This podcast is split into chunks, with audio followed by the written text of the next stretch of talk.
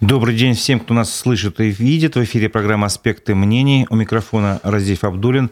В Уфе ровно 11 часов. Мой собеседник Сергей Жуков, член Совета по правам человека при главе Башкирии и депутат городского совета Благовещенска. Здравствуйте. Здравствуйте. Напомню, что мы ведем трансляцию в Одноклассниках, ВКонтакте и в Ютубе на канале «Аспекты Башкортостан». Прошу вас на канале «Аспекты Башкортостан» именно в Ютубе оставлять свои комментарии, вопросы, ставьте лайки, делитесь трансляцией нашей программы. Этим вы поможете нашей работе, нашей редакции. Прежде всего, хочу объяснить, почему сейчас мы будем говорить в основном про Благовещенск. Ну, я уже сказал, что вы депутат городского совета, и вы там живете, насколько я понимаю. Вот, поэтому... Кроме того, что Сергей живет и депутат Благовещенского горсовета, он очень активно себя ведет в этом городе. Судя по вашей странице ВКонтакте, можно прямо городскую летопись некую составить там, о жизни города, о проблемах. Вчера, кстати, Радий Хабиров, по-моему, заезжал в ваш город. Он об этом написал в телеграм-канале, так коротко. Вам ничего об этом визите неизвестно? Не удалось вам с ним встретиться? Ну, честно говоря... Он не только в телеграм-канале написал, сети вообще взорвались. Благовещенск вчера, наверное, был в топе новостей по различным темам. Я сразу бы хотел сказать, что я очень благодарен главе республики за то, что он совершил визит, совершает визит и делает это достаточно регулярно. Для любого района республики это очень важно. Визит главы субъекта, он никогда не проходит бесследным. И, Я считаю, что глава республики приезжал не просто так, то есть не обычный рабочий визит, там, посмотреть какие-то объекты и тому подобное. Это картинка, которая попадает только в СМИ о том, что встретился с тем-то, побывал там-то, на тот объект приехал. Я считаю, что глава больше приезжал по проблемам. Скорее всего, он отлично владеет ситуацией в республике, в том числе и в Благовещенске, в том числе и благодаря мне, потому что я... активно освещая вопросы такого характера. И глава республики, я уверен, что он приезжал для того, чтобы самостоятельно оценить, что происходит в Благовещенске, до какой степени там серьезные проблемы, где надо помочь, там, какие вопросы необходимо решать и тому подобное.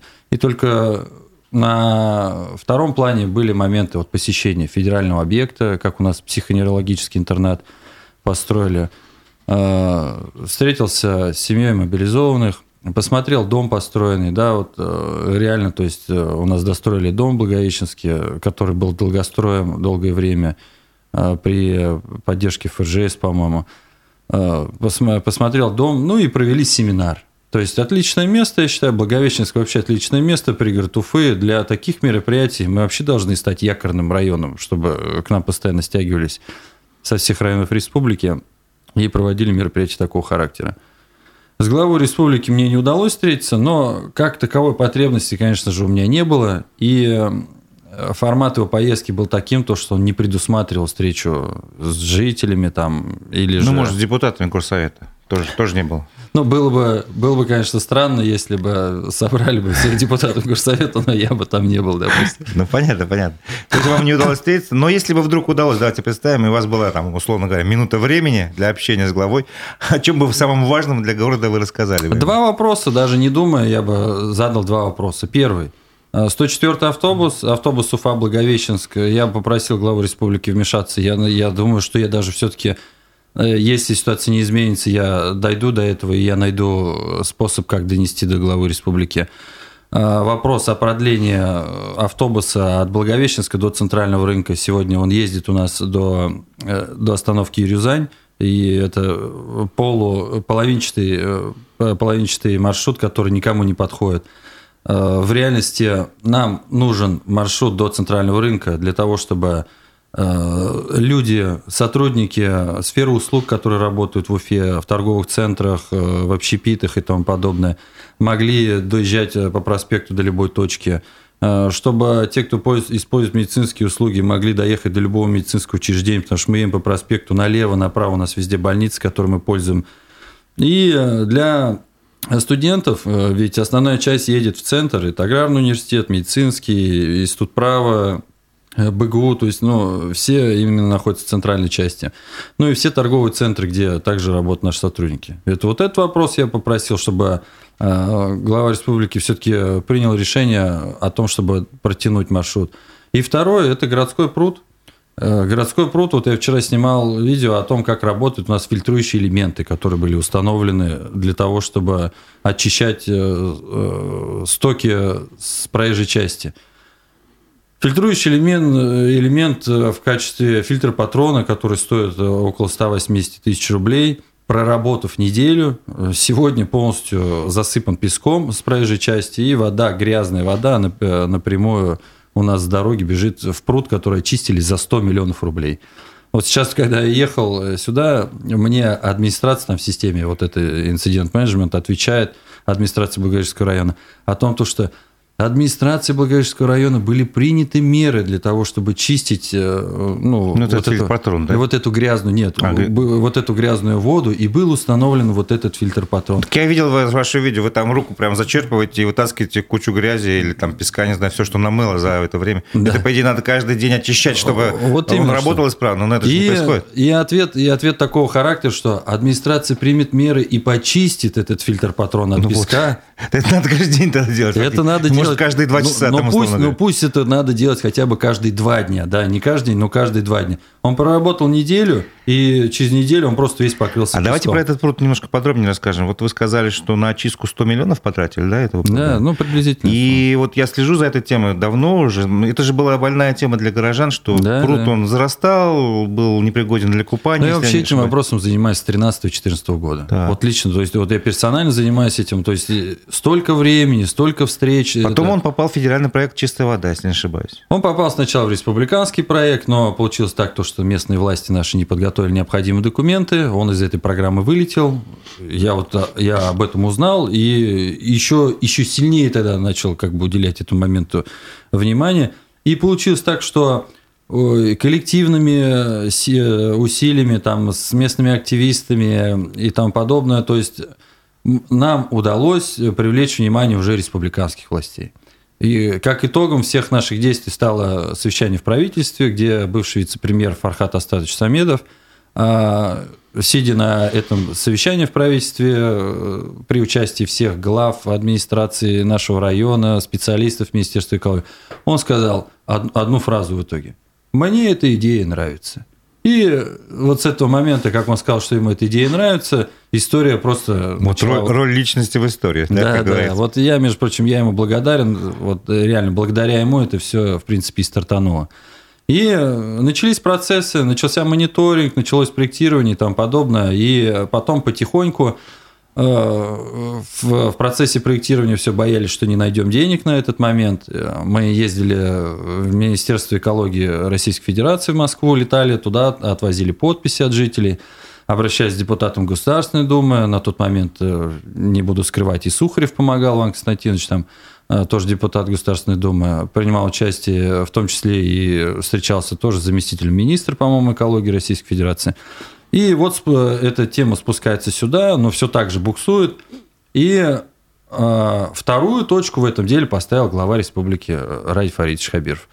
Он приехал в город, на тот момент как раз решался вопрос выделения этих средств. Он приехал в город, и на встрече, на выезде с главой района, они на дамбе стояли, и глава сказал, да, я считаю, что это хорошая идея, и необходимо продолжать, и надо чистить этот пруд.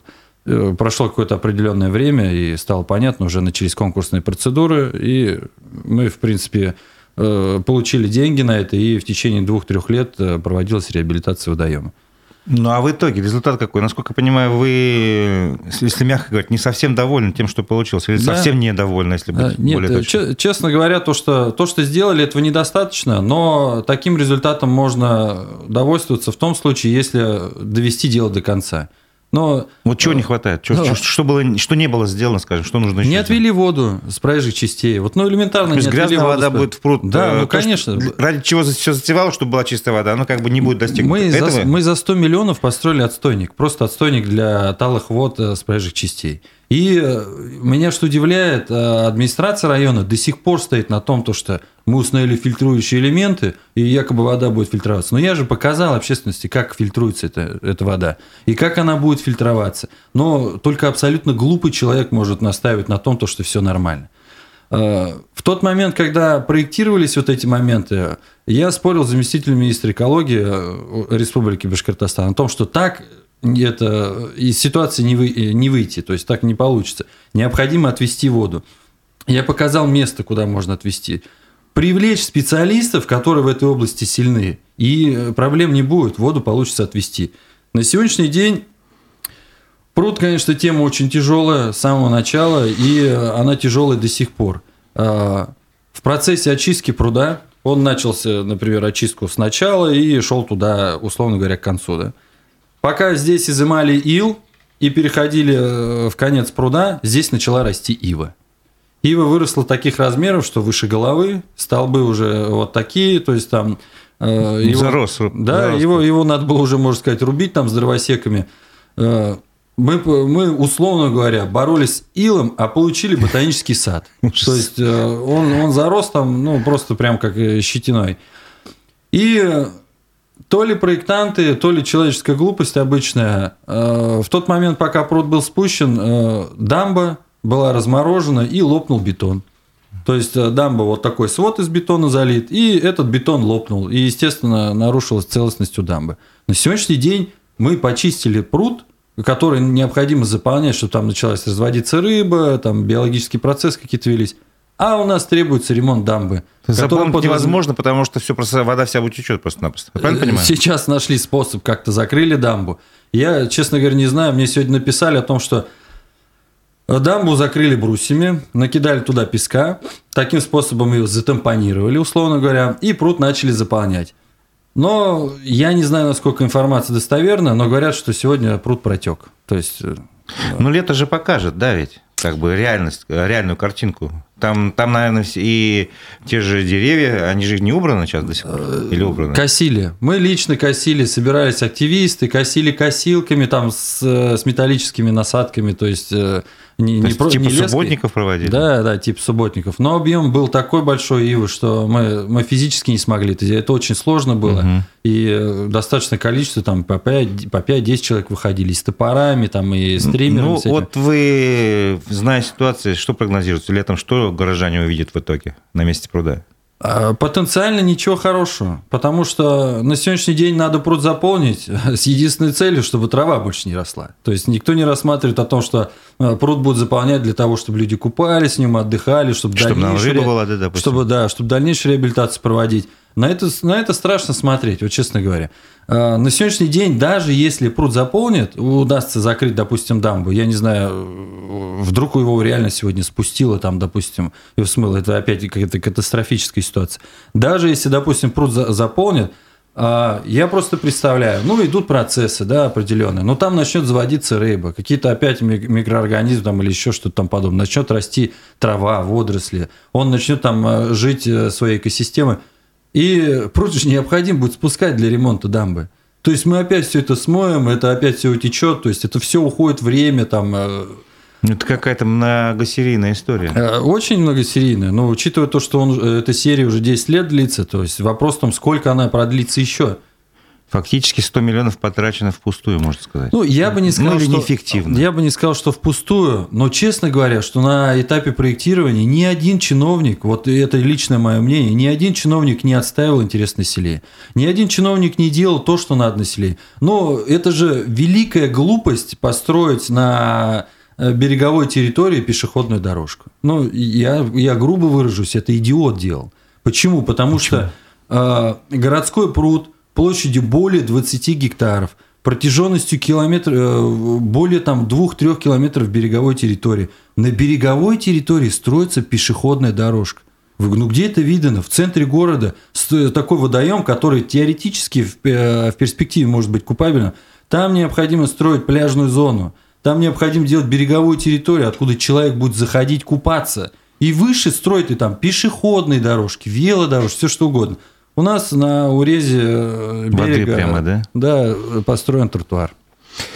Ну ладно, я думаю, вот эти ваши слова дойдут до главы Башкирии, и, может быть, все-таки найдутся средства на дамбу, по крайней мере, даже просто идея, что все нужно довести до конца разумно. Пока теория такова, то, что мы ждем выделения, и все как бы идет по плану. То есть, вообще, суть в чем заключается? Росводресурсы, они курируют вопрос такого характера, связанный с гидротехническими сооружениями. Конкурсные процедуры, то есть у нас уже проект шел по проектированию этой дамбы, и вот этот проект необходимо было включить на финансирование, но это должно было произойти в первом квартале этого года. Угу. Если я не ошибаюсь, первый квартал этого года закончился. Да, январь, февраль, март, апрель. Да. Нет, январь, февраль, март. Закончился. Вот, то есть закончится. Я вижу здесь проблему, но пока администрация дает официальный ответ о том, что все нормально, и мы идем в графике. Я буду очень рад, если это так. То есть я потому что я глубокий сторонник, я фанат, и это моя вендетта. Вот городской пруд – это моя вендетта. Я с самого начала еще там своей активной деятельности занимался именно исключительно вот этим городским прудом. Угу. Про транспорт чуть-чуть поговорим. Вот про маршрут 104 вы говорите, что студенты, кто-то работает здесь, кто-то едет в больницы.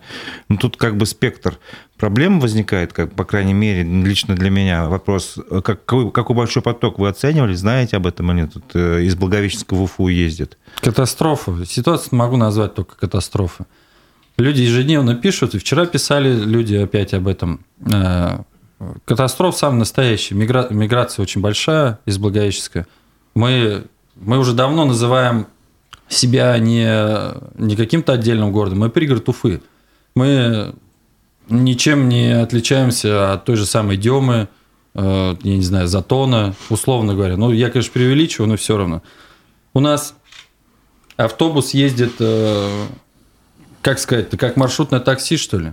10-20 минут выезжает автобус. Но это же у нас по городу с такой... Ну, вопрос сразу возникает первый, как минимум. Почему больницы в Уфу ездят, а не в Благовещенске лечатся? Ну, это уже проблема с медициной. Она, наверное, в каждом районе. И у нас она тоже не обошла. Недостаток врачей, недостаточное количество. Люди не хотят ехать на такие низкие зарплаты.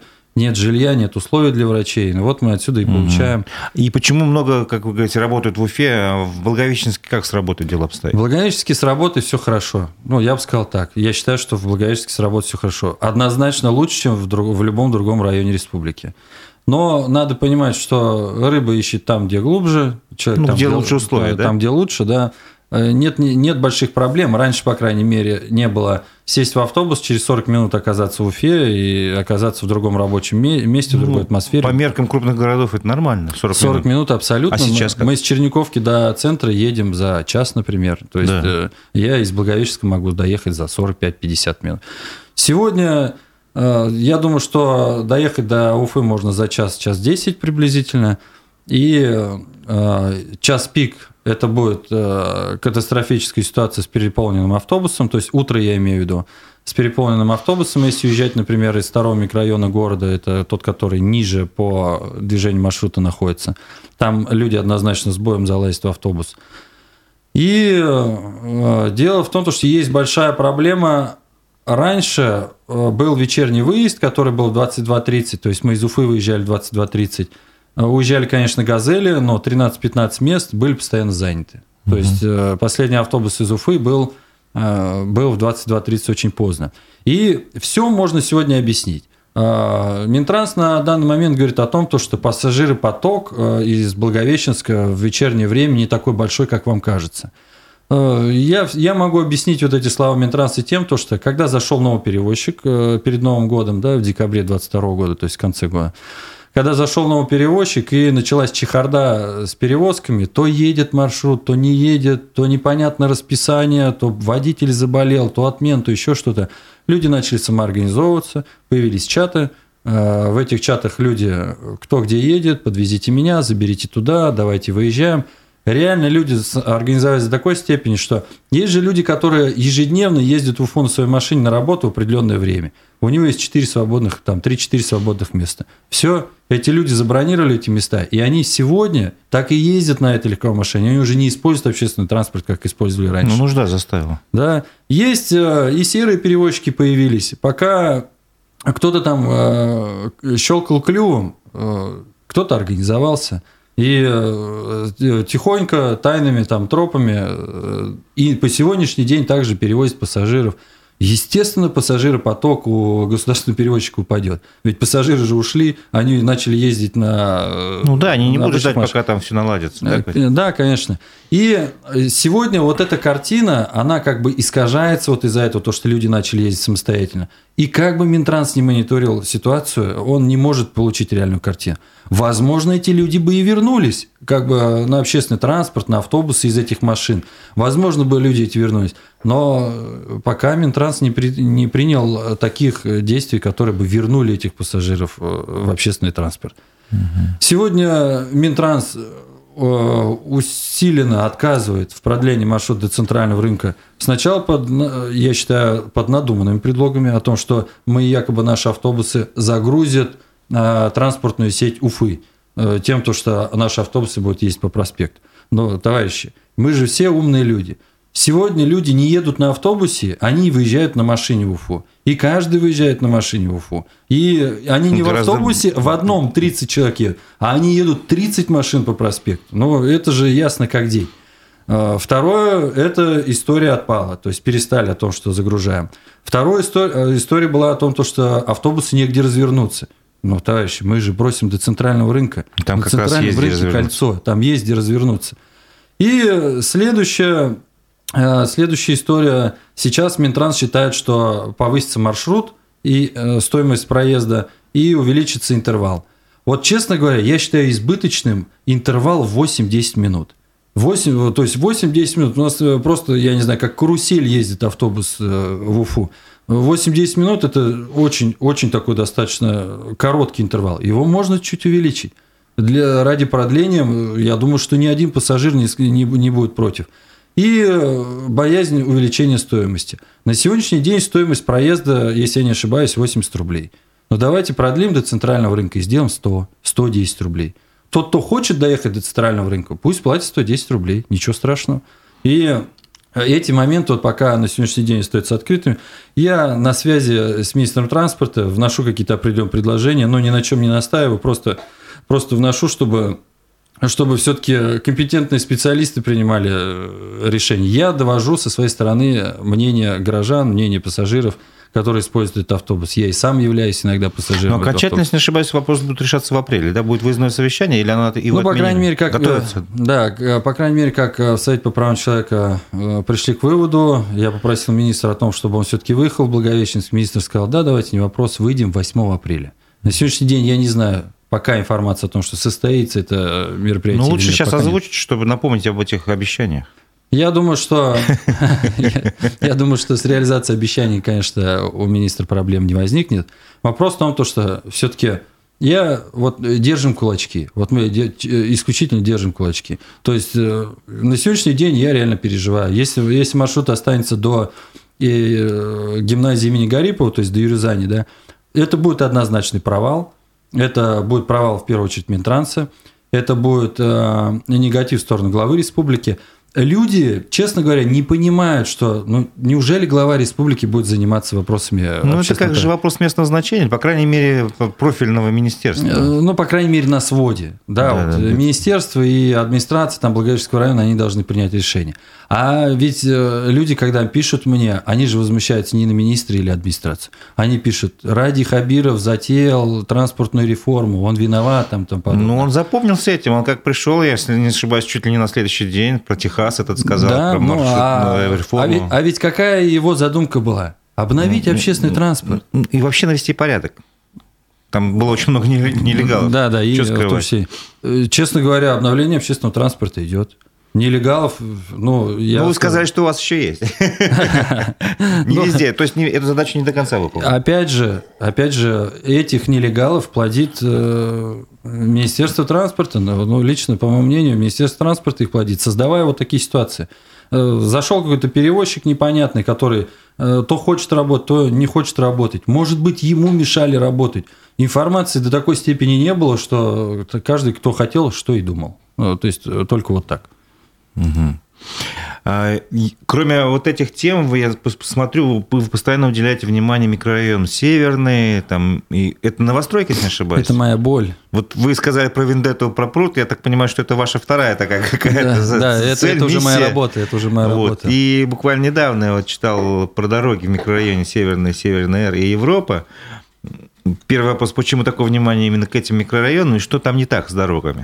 Почему такое внимание? Потому что это мой округ. Так. Это мой округ, это мой район. В первый раз, когда я выдвигался в депутаты, выдвигал свою кандидатуру, мы с командой распределяли округа. Я как бы и жил сам в этом микрорайоне, но законодательство у нас такое, что оно не обязывает там выдвигаться по тому микрорайону, где ты живешь. И я, в принципе, не по этой причине выдвигался именно в этом округе. Я выбрал этот округ, и мой старший товарищ политический на тот момент сказал: зачем ты берешь этот округ? Возьми что-нибудь попроще, возьми многоквартирные дома, там, проведешь хорошую агитацию, познакомишься с людьми, там, обратишься, чтобы они тебя поддержали, тебя уже знают и тому подобное, и пройдешь в этом округе и будешь работать. Проблем мало, многоквартирные дома, везде асфальт и тому подобное, какие-то бытовые вопросы будешь решать, и все, ты депутат. Я на тот момент сказал то, что я легких решений, легких путей не ищу, и я хотел бы выбрать самый сложный микрорайон в городе. И Северный им и являлся. Самый сложный микрорайон. Абсолютно отсутствующая инфраструктура, дороги, электричество, вода, наружное освещение. Абсолютно отсутствующее внимание, абсолютно отсутствующие бюджеты на развитие этого микрорайона. И просто, одним словом, настоящая катастрофа. И на тот момент я выдвинулся по этому округу, прошел и стал депутатом. И все, и начал работать. После того, как я стал депутатом, на тот момент... Депутаты не очень любили работать в своих округах. Депутаты вообще не любили светиться о том, что они являются депутатами. Ну, это, по-моему, традиция до сих пор продолжается. Да, она, конечно, до сих пор продолжается. А я вел активную деятельность. Я начал взаимодействовать с жителями округа, начал работать по различным вопросам. И первым, самым крупным вопросом, которым я занялся и который удалось довести до конца, это водоснабжение этого микрорайона. По-моему, 116 миллионов рублей, сейчас сумму могу ошибиться, из республиканской инвестиционной программы удалось нам получить. Провели крупнейшую, огромнейшую работу по водоснабжению микрорайона. В общем, заложили базу и инженерных сетей, и с большим трудом, с большим скрипом. Но это, опять же, вот такой результат, о котором сегодня уже можно говорить. И это результат, можно сказать, единственный на сегодняшний день. Освещение дороги. Освещение, да, появляется. На сегодня 2 центральные улицы имеют освещение. Ну, пусть 3. Это с какая доля микрорайона примерно? Ну, я думаю, 10%. Это очень мало. Это очень мало. А с дорогами как? Одна асфальтированная улица. Да. Одна. Это тоже, наверное, меньше там, 10%, да, или нет? Я думаю, что меньше 10% точно. Понятно. И на сегодняшний день огромное количество улиц требуют элементарной отсыпки бутовым камнем, щебнем, чтобы просто стало твердой. Там сейчас грунтовые дороги, да? Да, грунтовые. То есть во время весны там все размывается, пройти невозможно. Да, да. И более того, ранее отсыпанные дороги уже тоже приходят в негодность. Например, если взять улицу Раздольную, по которой есть общественный транспорт, вот я планирую сейчас этим вопросом заниматься, потому что на наплевательство и бездействие местных властей переходят границы. Эта улица представляет из себя что-то похожее на поверхность Луны, но там ездит общественный транспорт. Это небезопасно для пассажиров, и это некомфортно, и это, конечно же, финансово затратно для жителей, потому что машина просто убивается, передвигаясь по таким дорогам. Хотя бы эти дороги должны быть постоянно в нормативном состоянии, но она уже не то чтобы не в нормативном состоянии, она уже 3-й год в ненормативном состоянии, в ужаснейшем состоянии, я бы даже так сказал. И... Надо понимать, что у Северного есть ответвления, они там в простонародье называют Северный Р и микрорайон Европа, а документально являются также Северным микрорайоном. Это те части, где многодетные, малообеспеченные, семьи с детьми-инвалидами, то есть все вот такие нуждающиеся категории получали земельные участки. Там земельных участков, более 1000 земельных участков выделено, и полное отсутствие дорог. Но люди уже живут, фрагментарно, но люди живут. Естественно, раскисла погода, дороги тоже куда-то уплыли, превратились в колеи, дороги машин застревают, жители начинают обращаться в администрацию. Уважаемая администрация, примите меры, отсыпьте дороги и тому подобное. Начинают писать мне. Я на опережение запрашиваю информацию о том, какие улицы в этом году планируются к отсыпке, и получаю ответ, который меня повергает в шок. Никаких улиц в Северном микрорайоне в этом году не запланировано на проведение отсыпки. Ну, это логично хотя бы по, не знаю, по 5% в год делать, и уже за 20 лет что-то сделается. Это как бы минимально, а на самом-то деле надо гораздо радикальнее решать. Ну, я расскажу одну историю. Вот глава республики приходит, да, к власти. Когда он там в 19 году пришел? В 18, да? Если не ошибаюсь. В 18, ну пусть с 18 на 19 год. С приходом главы республики, вот без преувеличения, на Благовещенск начинает просто литься денежный дождь. Вот просто настоящий денежный дождь. Денег сыпется вообще изо всех просто щелей, откуда можно. На то, на сё, то есть на все вещи.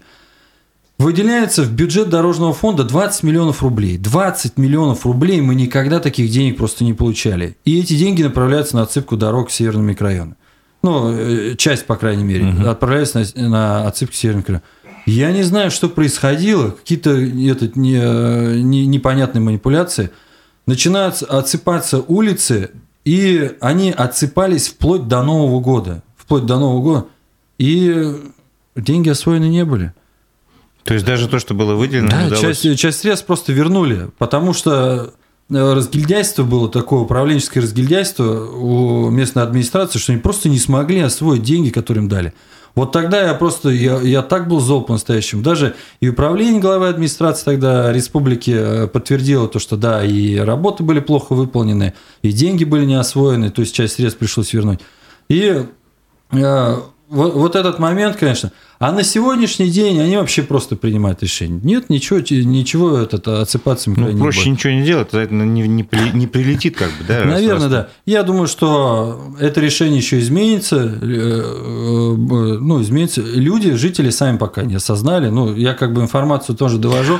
Сколько семей там живет примерно? Можете посчитать? Ну, в основном микрорайоне более 1000 домовладений, это точно. А там более 1000 земельных участков выделено. То есть от 1000 до 1,5, там, ну, 2 максимум семей, да, там должно жить или уже проживает. Да, так, ну, по крайней мере, должно жить, да, точно. Вот так, и да. У нас такая интересная вилка. Администрация говорит о том, что мы вам не отсыпаем, потому что вы там не живете.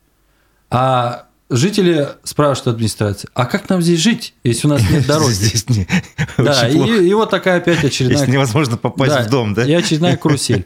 Вот если сейчас посмотреть, например, на Северный Р, то я думаю, что до середины июля туда газели, даже элементарно газели, да, со строительным материалом будет сложно заехать. Она может заехать, но она может не выехать. Или она может заехать и остаться там, вместе со строительным материалом, не доехав до земельного участка. Как в таких условиях строить дома? Как жителям... многодетным семьям, детям идти до остановки 1 километр, около километра оттуда, допустим, вот от Гражданской 103, по-моему, у нас улица, многодетная семья, 3 детей. Как этим детям идти до остановки километр по практически пустынной территории, где нет ни одного фонаря уличного освещения?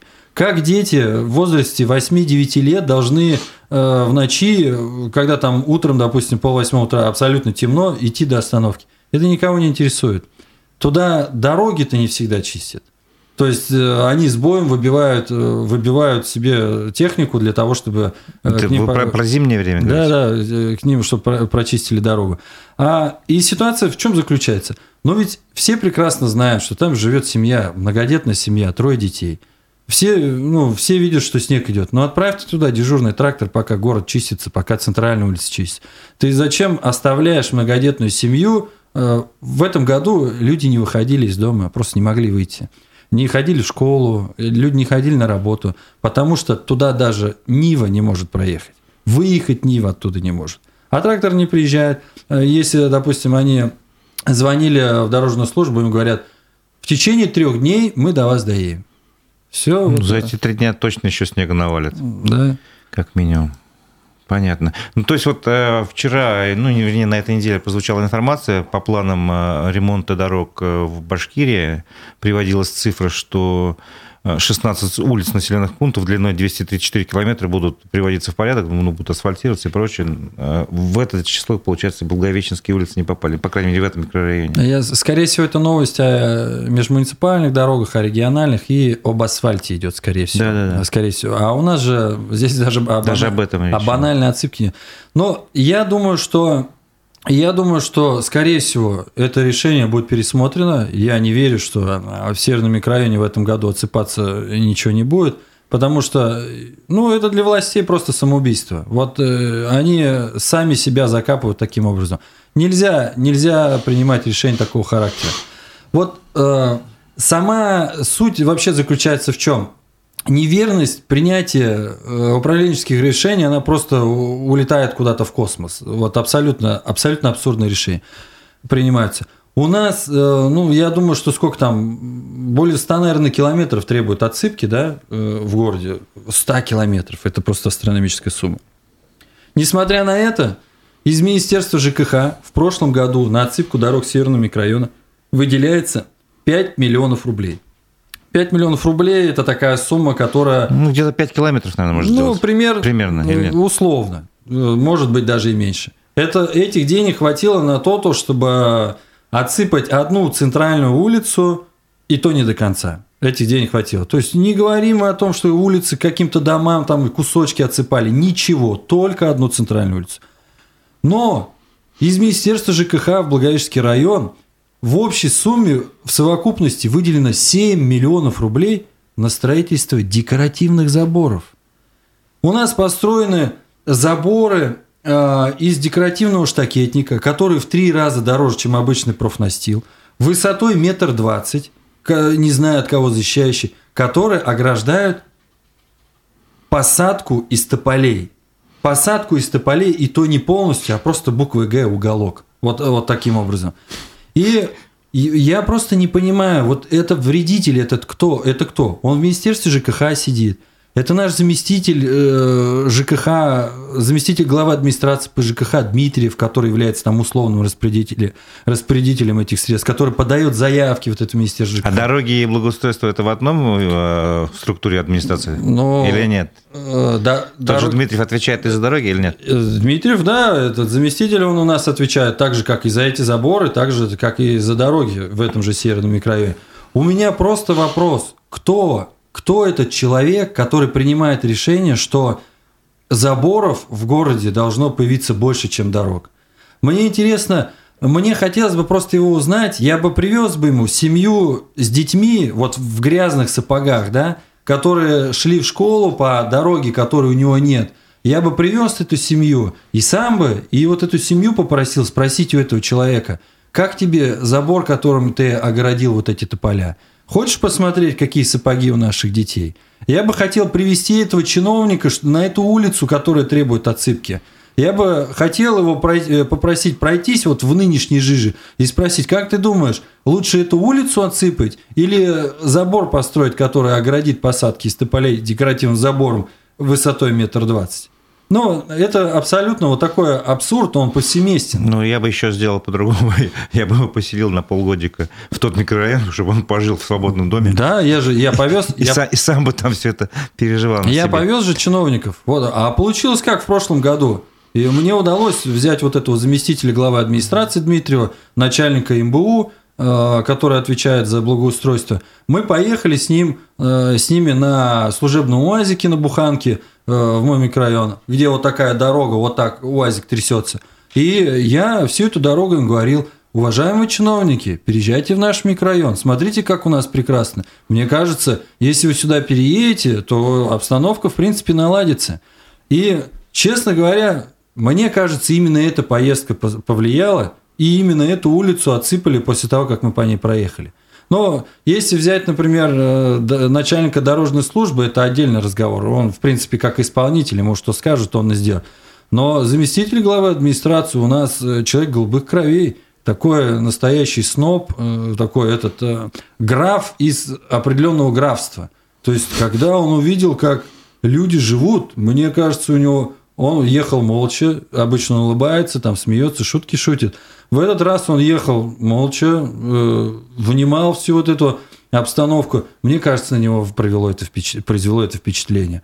Он посмотрел, да, этим людям надо помочь. И принял решение, и эту дорогу все-таки отсыпали в прошлом году. Примерно... значит, надо на другие дорожки тоже отвезти. И вот когда мы ехали, я и говорил, я говорю, переезжайте, вам надо просто переехать для того, чтобы он зацвел. Еще одна тема, которую хотела спросить. Напомню, вы писали об этом по поводу использования служебного транспорта главы администрации района Олега Голова. Вот, и там что-то какие-то наблюдения были, что вам удалось установить, что он перемещается на служебном транспорте в личных целях. Вот об этом можете сказать? Во-первых, что-то изменилось после ваших вот этих фиксаций? Я больше скажу. Не только глава администрации, но и начальник того же самой службы по благоустройству, директор водоканала, мастера из того же МБУ по благоустройству. И другие чиновники используют транспортные средства в личных целях. Использовали до проверки. Некоторые из них использовали в процессе проверки. И отдельные используют и после проверки. А что за проверка? Давайте про нее расскажем. В России начала действовать федеральная служба, федеральная система безопасности «Паутина». Называется она так. Эту информацию я доношу до всех чиновников Республики Башкортостан, до глав администрации, мелких боев, которые думают, что муниципальная техника – это их техника, и они должны ее использовать в личных целях. Эта система работает, я продемонстрировал, как она работает, в принципе, и буду демонстрировать и дальше. Все автомобили отслеживаются по камерам слежения, фиксируются, где они проезжали, дата, время и тому подобное. Информация недоступна к ее удалению, информация недоступна к редактированию, и мы понимаем, что это ловушка для чиновников, для вот именно таких, я правильно скажу, прямо скажу, зажравшихся, обнаглевших чиновников. Я очень долго, на протяжении полугода, добивался, чтобы администрация прислала мне номера государственных регистрационных знаков муниципальных машин. Мне это с большим трудом удалось. Я получил эти номера и направил в Благовещенскую межрайонную прокуратуру с требованием провести проверку, куда передвигались машины и тому подобное. Честно говоря, и прокуратура неохотно занималась этим вопросом. Да, доводы мои подтвердились. Техника выезжала в нерабочее время, в ночное время, в выходные дни. Ездила там, где ей не положено. Но Благовещенский межрайонный прокурор не набрался сил и отправил материалы дела в Министерство внутренних дел по Благовещенскому району, где обычно дела, должны растворяться, закрываться за отсутствием состава преступления и уходить в историю. Мне этот момент, конечно, не понравился, я обжаловал этот момент. И в процессе, пока проводилась дополнительная проверка, я провел свою проверку, изучил материалы дела и, анализируя их, а это там просто 3000 страниц, на которых отражены передвижения муниципального транспорта, мне удалось выяснить, что глава администрации за прошедший год более 50 раз ездил в город Стерлитамак. Ночью, в выходные дни, в будние дни. Там у него что, дом, что ли, такой? Совершались поездки по Стерлитамаку, прям настоящий вояж, там, объезжая практически весь Стерлитамак. Казалось бы, что глава 50 раз делает в Стерлитамаке? Все просто, если узнать о том, что он из Стерлитамака. То есть у меня первый вопрос был, у него дом есть? Да, это его родной город, и у меня нет сомнений, что наверняка ездил там, может быть, родных навещать, может быть, дома убраться. Как бы это не важно. Важно, если бы он на своей машине, ради бога, это его право, да, ездить куда хочет. Журналисты обратились, я не помню, какое издание, но журналисты обратились к главе администрации за комментарием, и глава администрации, как настоящий мужчина, прокомментировал эту информацию. Как? Он сказал, что Жуков просто накидывает на вентилятор. То есть, вы обманываете, условно говоря? Может быть, позиционирует меня как оппозиционера, как будто который хочет там что-то оболгать его. Намутить воду. Да. И второе, что сам на себя, конечно, голова и накинул с вентилятора, он сказал, что он ездил туда обмениваться опытом. 50 раз? 50 раз, да. Ночью? Ночью, выходные, и выходные дни. В будние дни. А чем закончилось обращение в правоохранительный орган? То есть проверка вот она прошла, ваши доводы подтвердились, дальше что? Вот для того, чтобы не давать пищи, да, для главы администрации о том, что якобы я накидываю что-то, я не публиковал. Ну, сейчас уж если спросили, я, конечно, отвечу на этот вопрос. Благовещенская межрайонная прокуратура по итогу направила представление в адрес главы администрации, в адрес директора муниципального бюджетного учреждения управления по благоустройству и, по всей видимости, в суд по привлечению этих чиновников к ответственности по статье 19.1 самоуправства. Что им за это может быть? Штраф. Штрафы большие? Они покроют расходы? Вот, то есть это же транспорт, он же изнашивался на ремонт, на обслуживание, на бензин. Конечно же нет. Я же посчитал, на зарплату водителя, возможно. Я же посчитал, я уже не помню сумму какую, но поездки в Стельтамак обошлись, по-моему, около 140 тысяч рублей, я там посчитал. Ну, то есть не помню, но в посте я писал об этом. Около 140 тысяч рублей. Суммы будут маленькие, штрафов по 19.1. Но сам факт, то, что на сегодняшний день мне достаточно того, что решение суда подтвердит мою правоту. И более того, я могу сказать, что они сегодня ездят, используют транспорт муниципальный как общественный или как личный. И более того, я готовлюсь к дополнительной, к повторной проверке. Mm-hmm. То есть сегодня они могут поставить на прикол свои машины, но это ничего не изменит, потому что все и в истории сохраняется. Потому что все в системе остается. Сейчас современный мир такой, что невозможно ничего скрыть, это уже 10-100 раз повторяется. Это же вот просто какая должна быть наглость, да, внутри у человека, чтобы продолжить использовать, даже зная, что ты в проверке. Вот у меня же я принципиально, я же не прошу там, я же не говорю, ты плохой глава, ты там ничего не делаешь. Я прошу просто поставь транспорт. Используй. Но тебе не стыдно, получая в 10 раз больше среднестатистической зарплаты зарплату, ездить на служебной машине? Ну, вот мне бы... Вот, да, мне у меня возник вопрос. Может быть, они мало зарабатывают, но я его не стал задавать. Вот вы его сами фактически ответили. Ну, мне бы вот на его месте было реально стыдно. Вот мне бы... Я бы просто покраснел не от того, чтобы я ездил в Стельтамак, да? А мне бы было стыдно. Я бы просто покраснел от того, что меня поймали, что я ездил за чужой счет. Умение признавать свои ошибки, это, конечно, дорогого стоит. И здесь история, скорее всего, именно из-за этого. Но... Угу.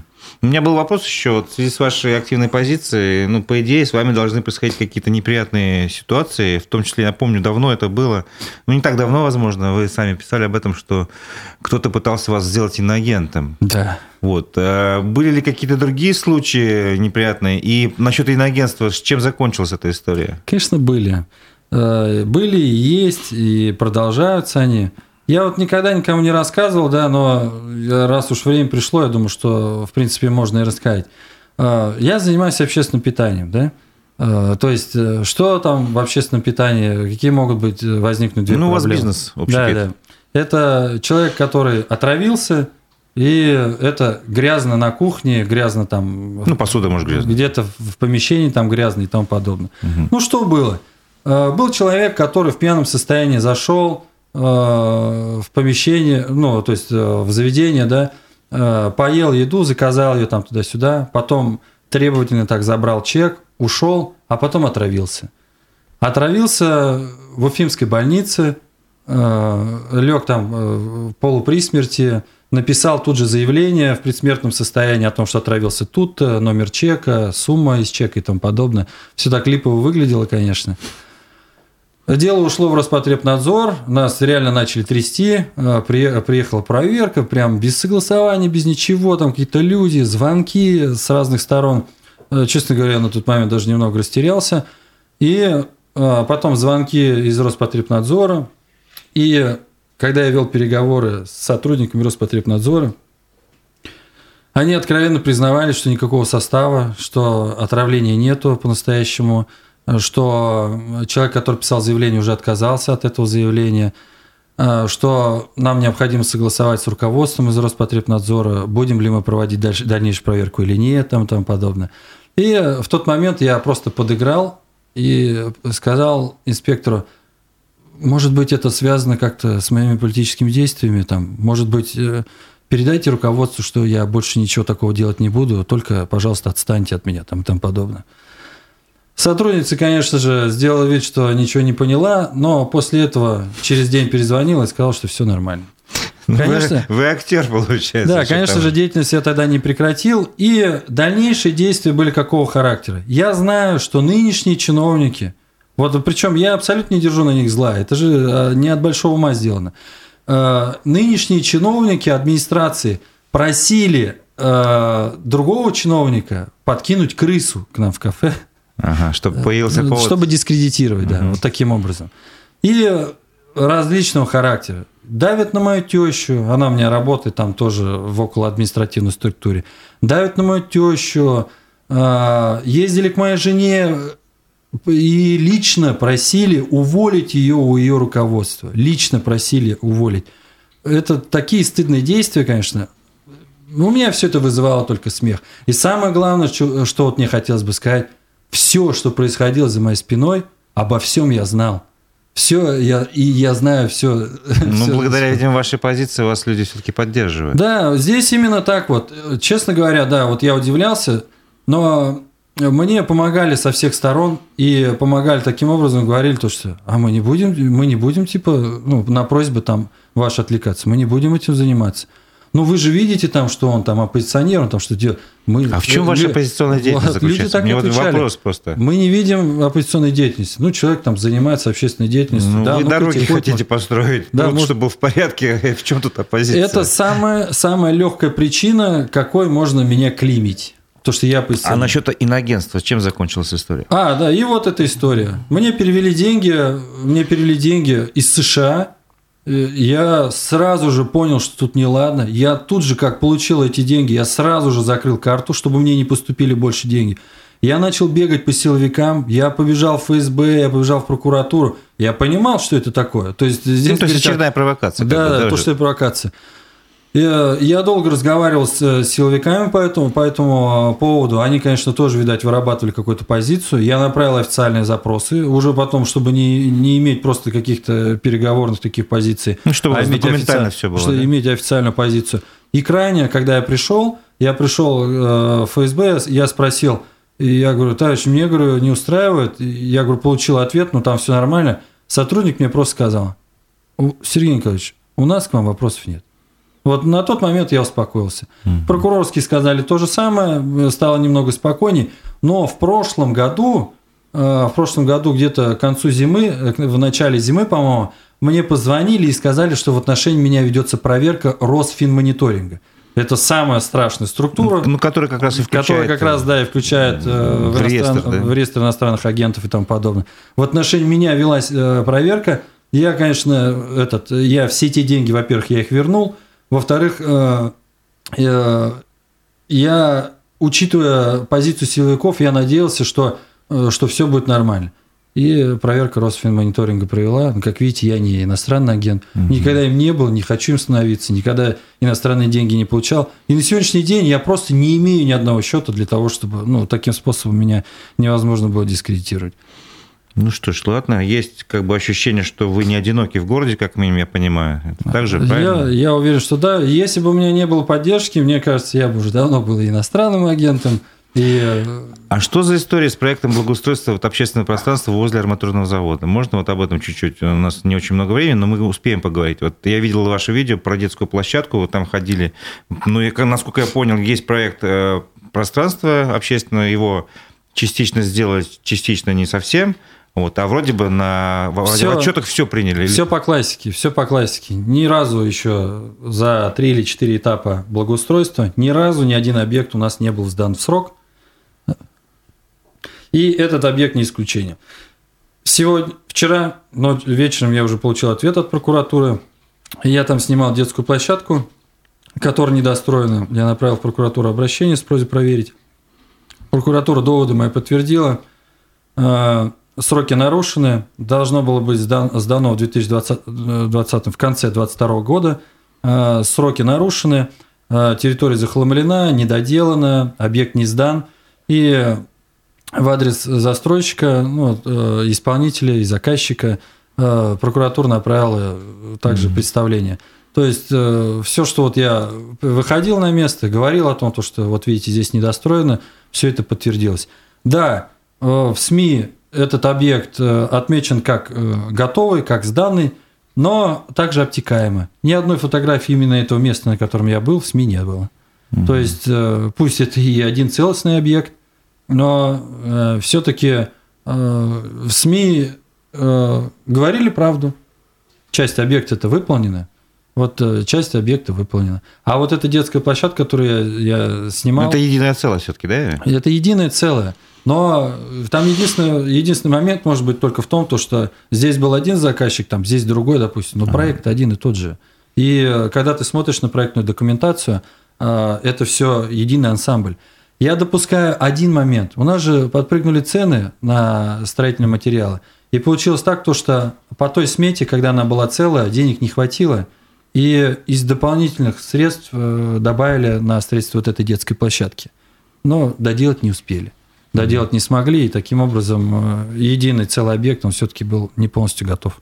Еще была история, вы рассказывали о ней, что Министерство ЖКХ выявило в Благовещенском районе нецелевое использование бюджетных средств в размере около 5 миллионов рублей. Что с этой историей? Самая железная история, которая буксует, как будто она, я не знаю, как будто деревянная.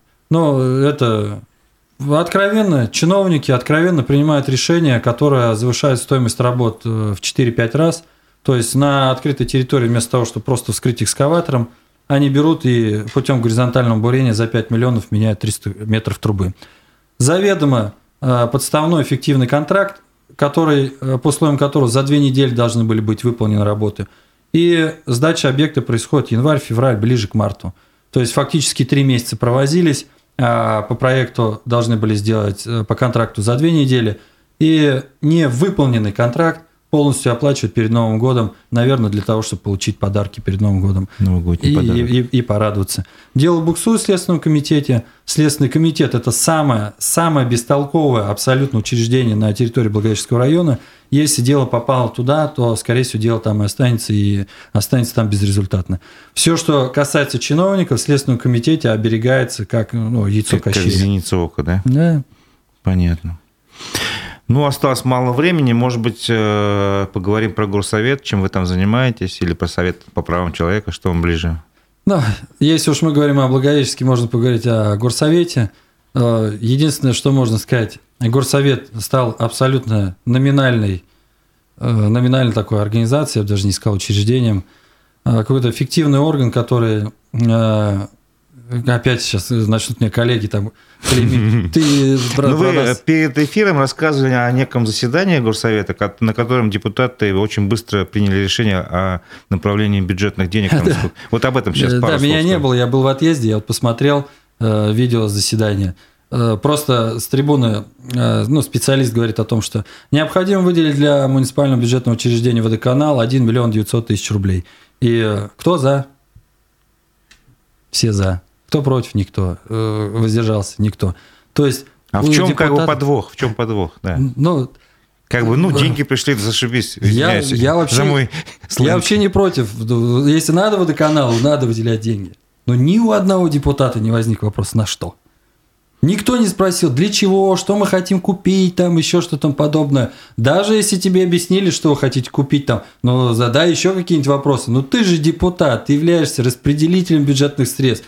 Ты представляешь... То есть именно здесь проявляется именно функции, полномочия и власть депутата, когда утверждается бюджет. Я правильно понимаю? Конечно. И сегодня там обсуждаются моменты выделения средств на уборку мусора в контейнерах площадок. 400 тысяч рублей в год выделяется на уборку мусора, что-то 176 там контейнерах площадок. Кто эти депутаты? Почему они не знают, что на 400 тысяч можно убрать только 1-2 контейнерные площадки в год? Почему не выделяете дополнительные средства? Да потому что депутатам плевать. Депутаты даже не думают выделять. И более того, вот эта комиссия, в которую, между прочим, я в том числе вхожу, эта комиссия, она никогда не обсуждала, никогда не будет обсуждать и даже никогда не захочет обсуждать этот момент, потому что всю жизнь, 10-15 лет 400 тысяч выделялось на уборку контейнеров площадок, и будет 400, если не будет, еще меньше. И если кто-то из комиссии по экологии хотя бы поднимет руку или же задаст вопрос, а может быть выделим больше, то на этом, в принципе, все и закончится. Я был заместителем председателя этой комиссии, и недавно меня там по каким-то этим лишили этой должности. Ой, прошу прощения, мне вот показывают на часы, потому что дело в том, что сразу после нас будет программа «Диджитал Среда». Ведущие Владимир Барабаш и Константин Акаимов познакомят вас со свежими новостями из мира диджитала и маркетинга. А нам надо уже попрощаться. Я напомню, что мой собеседник, депутат Совета города Благовещенска и член Совета по правам человека Сергей Жуков. У микрофона был Разиф Абдулин. Нам нужно попрощаться. Всего доброго.